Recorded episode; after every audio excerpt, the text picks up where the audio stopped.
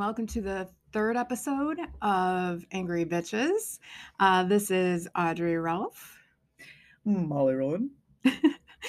um, tonight, we are going to read you a little bit of our poetry, um, and then we're going to talk a little bit about random shit um, and hopefully make you laugh and hopefully, you know, make you think a little bit too. So, um, Molly, you want to start out with one of your pieces? Oh, sure. We going angry today? Of course. Is it a day that ends in Y? All right, I'm gonna turn the mic my way. I've we got a new microphone, by the way, so you can hear us better. Aren't you lucky? We hope. Oh, this one is called thrifting. He clambered into her bed, anticipating the just rewards he'd hoped for. While she tucked her young'uns down for the night, he spread the linens just right so as to accentuate what minute girth he wasn't blessed with. He tap tapped away on the device she had given him and swapped advice with another lady he hoped would be in town come Saturday. It's only Tuesday, he thought, silently while listening for her footsteps to descend from upstairs. She let the dogs out and double checked the locks. As she slid into the sheets, he grabbed her hand and slid it down to his freshly shorn briar. Surprise, he whispered. I was bored at the hotel last night. Manscaping wasn't exactly his specialty, but he had a special lady on the hook that his current one was aloof to. Two birds, one stone, he figured. He always enjoyed a good bargain. Something for nothing, they say. And that was thrift. Thrifting, sorry. Thrifting, Can't even remember the title to my own poem. which we totally love to do. I do like thrifting. Audrey, what's your favorite thing you've ever picked up at a thrift store? Oh my God. So I was at a, it was more of a flea market and like one of those nasty, like backwoods Florida flea markets. And I was walking around and I saw. Did you find a cousin? no. Um, but I but there were people that didn't have teeth, a lot of them. Um, but I was walking around and I found this weird uh, toy box, and it was the exact toy box that I had when I was a little kid. And in fact, there is a picture of me, probably a year old, standing in this toy, toy box, bawling, Like crying your eyes out? crying my eyes out. And so I had to purchase this toy box. I So think- you could once again stand in it and cry your eyes out? Yeah, I mean, I should be doing that right now, actually. But yeah, You know, I, I tend to do that daily these days. hmm yeah, it is 2021. Yes. What about you? Well, what's my favorite favorite thing I've ever thrifted? Boyfriends excluded. yeah. No. Let's see here.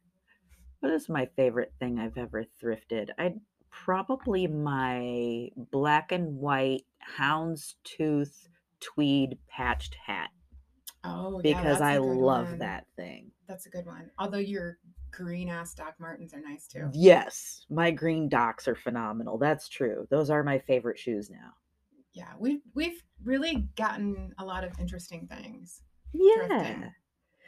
Thrifting is fun for the eclectic personality. Absolutely, absolutely. It's it's entertainment. It's it's the thrill of the hunt. It's like a treasure hunt and you just don't know what you're going to get. That's right. Forrest Gump would be proud.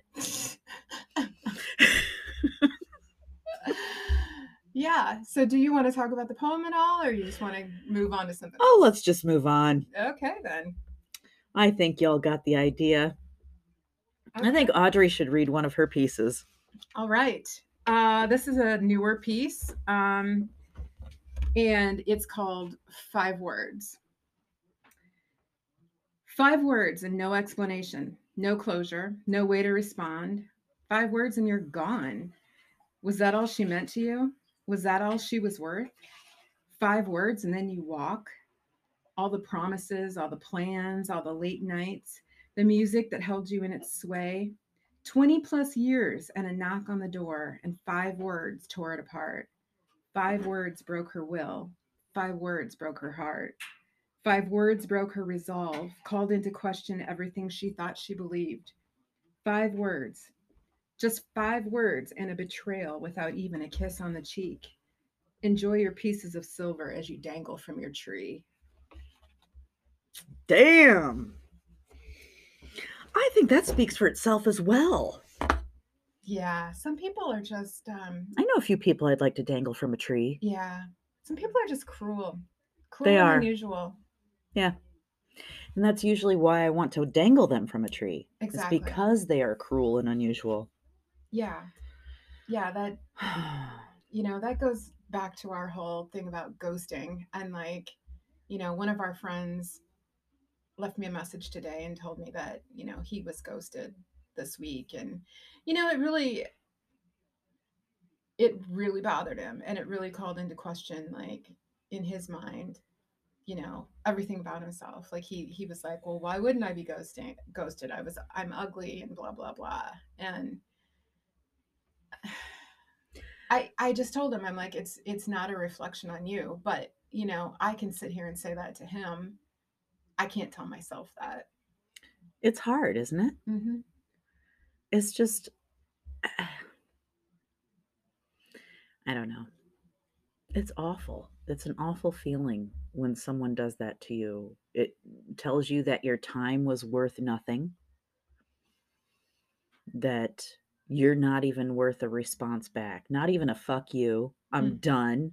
Leave me alone. Whatever it is. Right. Or it just shows that they're an absolute selfish coward That too. Hmm. and can't have an adult conversation. Yeah, there is that. There's a lot of that going around these days. There certainly is. There certainly is. All right. Why don't you read something? All right. This one has gotten some airplay over when did I write this? So it's been a little over a year old. This is called Nothing From You. She's a badass and she doesn't need your love. She's a powerhouse and needs no approval. She's walked the terrible crooked line and has dined on fabrications meant to stifle, meant to suffocate her words, meant to blemish her self worth, but that dirt just rolls right off her back because she's a badass. She's toted the note for years. She's toiled the spoiled garden that grows your petty fears, and her soulful skin reflects the work, the sweat, the tears she's shed to get here. She's a badass, and she doesn't need your love. She's a powerhouse and needs nothing from you to survive what she has already lived through.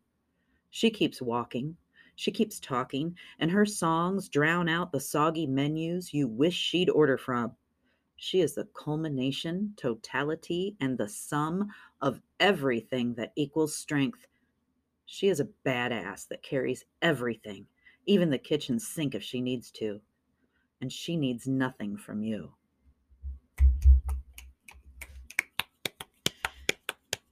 So I love that one because that's like the phoenix rising from the ashes. Yeah, yeah. Like like we we we wade through a lot of like bullshit and we wade through a lot of like deep and you hurt me poetry. Oh, yeah. But that is the phoenix rising from the ashes. Yeah, so I wrote that in the throes of a pretty bad, abrupt breakup. There's a lot of that going on. I know, right? And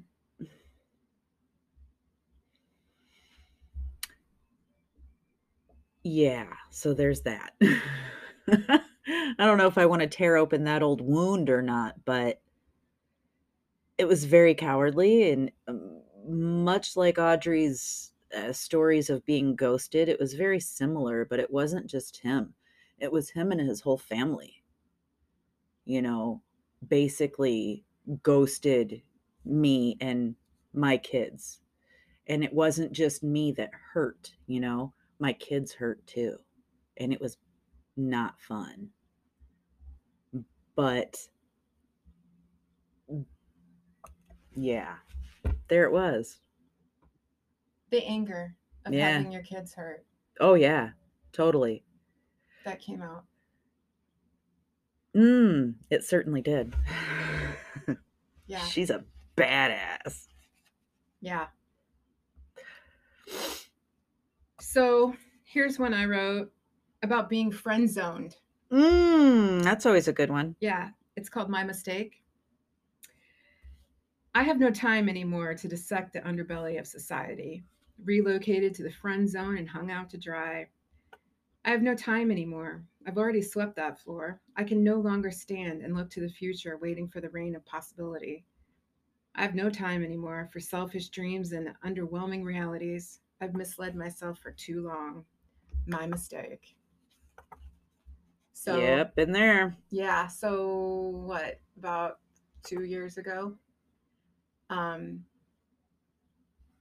I had a crush on a friend of ours, and uh,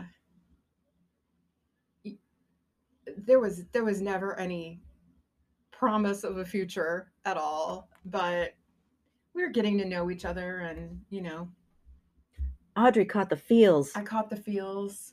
Um, you know, we were getting close and we were sharing things, and I had hoped that it was going one way, and it clearly wasn't. So I wrote that for him. There you go. Yeah. Speak. We're since we're still speaking of relationships, you know, because we're just two old hags on a roll here, and stumbling around in the dark. I'll read this one.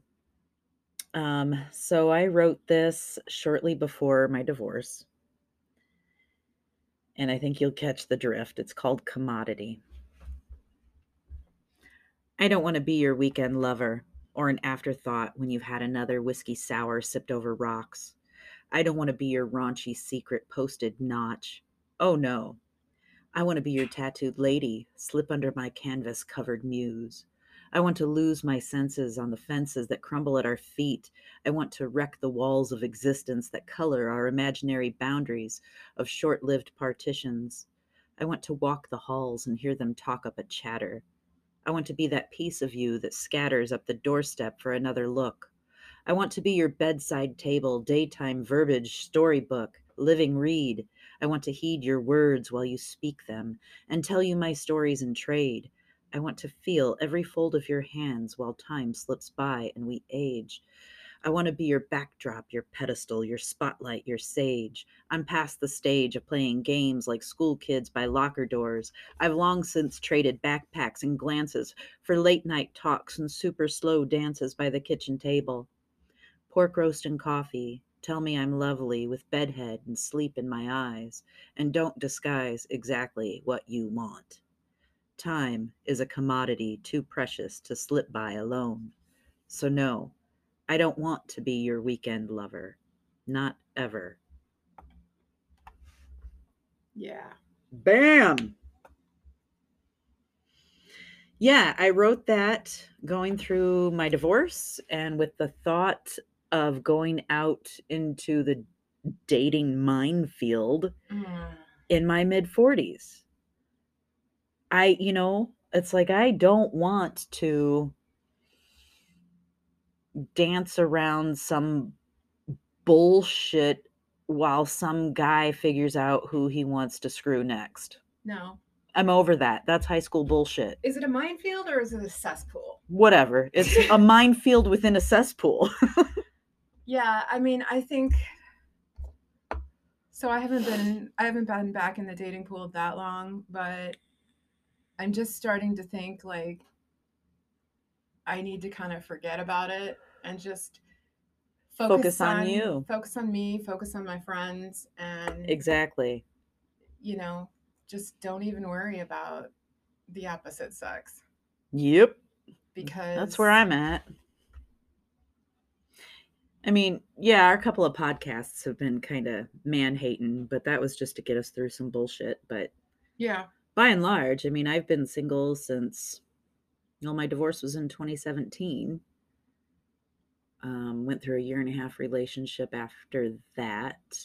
And so I've been single and not dating anyone for well over a year, working on two. And I, and it's a pandemic, so I'm okay with that. Yeah, I mean, I've only not been dating anyone for five weeks now, but not that I'm counting. Um, so I'm a little more bitter and angry than I think Molly is, but Yeah, that's all right. I'll get there. Um, thank God for therapy. Oh, I'm I'll get there. It's just this it's a process. It sort of rocked my world this whole breakup. So, um, just because I I broke my I broke my rules and I trusted and I believed and did not put up the walls that I usually put up. So, and I'm paying for it. Hmm. So, did you want to read another one? Okay. Yeah. Uh, this is called The Woman Who Murdered Black Satin. And there's actually an interesting story that goes along with this one. Cursed is he who hangs from a tree. But what of she? She who had enough of her lover. She who had enough of he. She prone to the madness of the moon. She with gunpowder and will, the will to be free, one way or the other.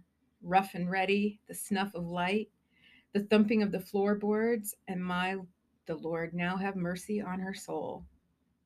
So I love that one. I was with my dad, and we went to a, a small town, and we stopped into this little coffee shop, and we thought it was a coffee shop anyway. It ended up being a dude with a coffee pot.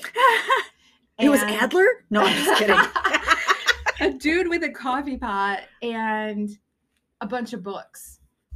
And I was looking through some of the old books on the town's history, and there was a woman, and I, I sadly don't remember her name, but she, according to the men in the town, went crazy um, and decided she wanted to be to divorce her husband and wanted to like get out of town. that doesn't sound terribly crazy. No, uh, not to us now, but back then, scandal. Scandalous. She was a witch. Oh, So- yes. Burn her. She um, packed her bags and stole her husband's car Mm. and took off in this convertible car. Um, and unfortunately, what happened was she and, and I can't make this make this shit up. This actually happened. She got her scarf stuck in a tree No. as she was driving away. And she hung herself? And she hung herself. Damn. and you know she like absalom in the bible got his got his hair caught in a tree she got her scarf caught in a tree hung herself and the car kept going and Hmm. you know Wow. so the men in the town said yes she was a witch and that's how she got her comeuppance for being witchy and leaving her husband okay. hmm Ouch. so that was an interesting uh, afternoon coffee Yeah, I bet with your pops. with my pops mm-hmm. Mmm. Speaking of trees, here's one that's called Migrant.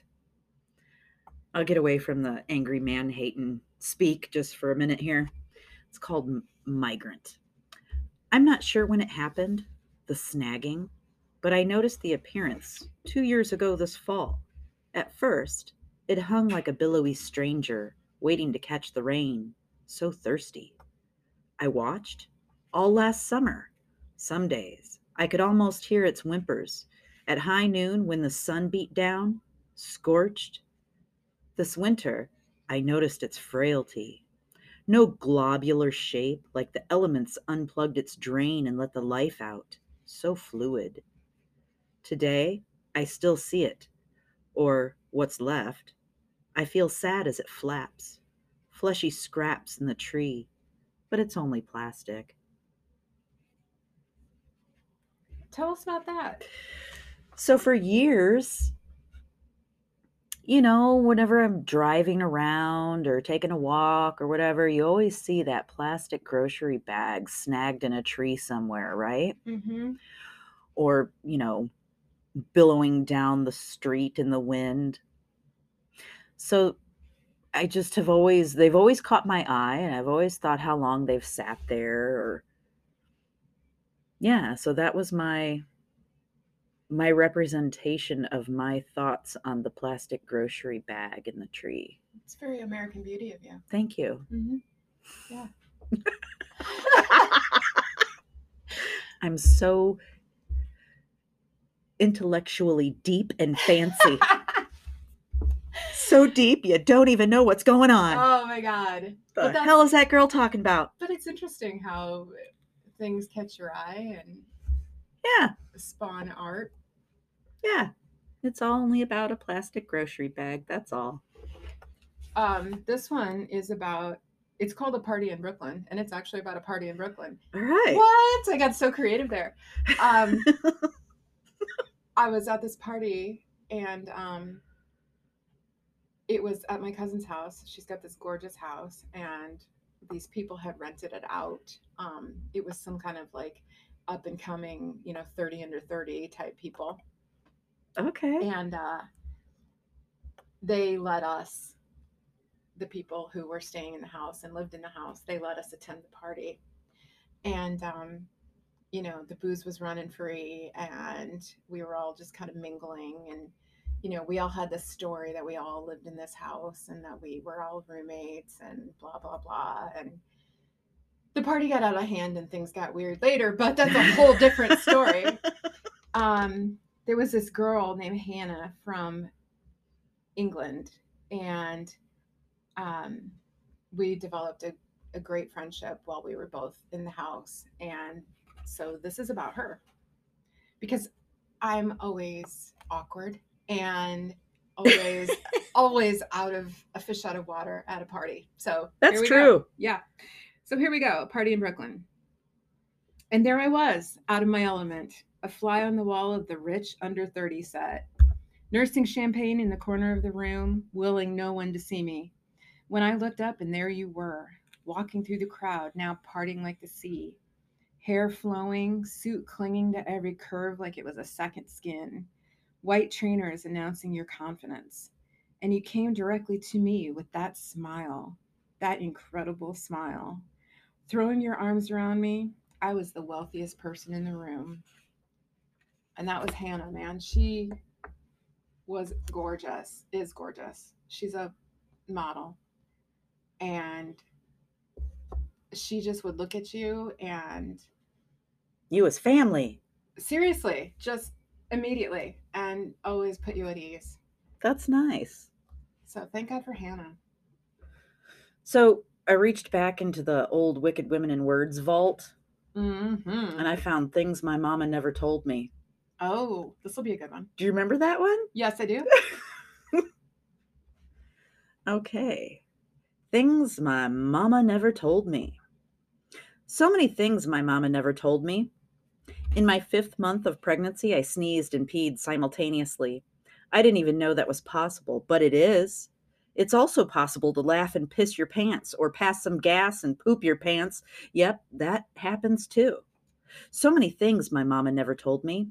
The glow that I had while pregnant was really just swollen ankles. Well, I mean cankles because socks never seem to fit. Talk about barefoot and pregnant. I lived it. Not to mention the inability to shit in the morning.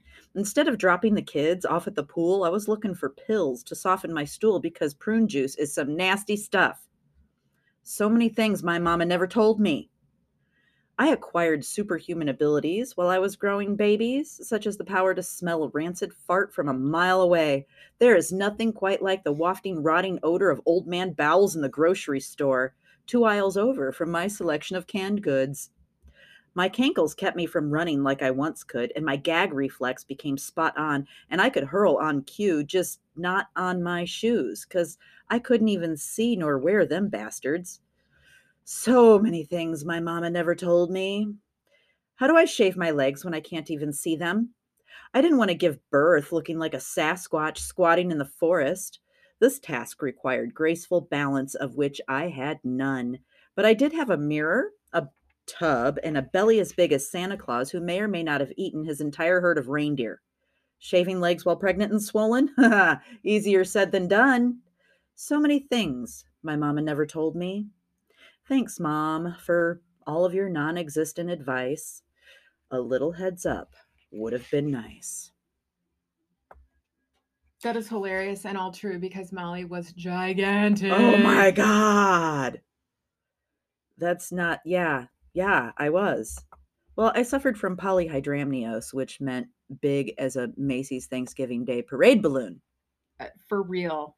For real. hmm That was that's not even a lie. Girl, I got so big, my feet got stretch marks. I've never seen anyone so big.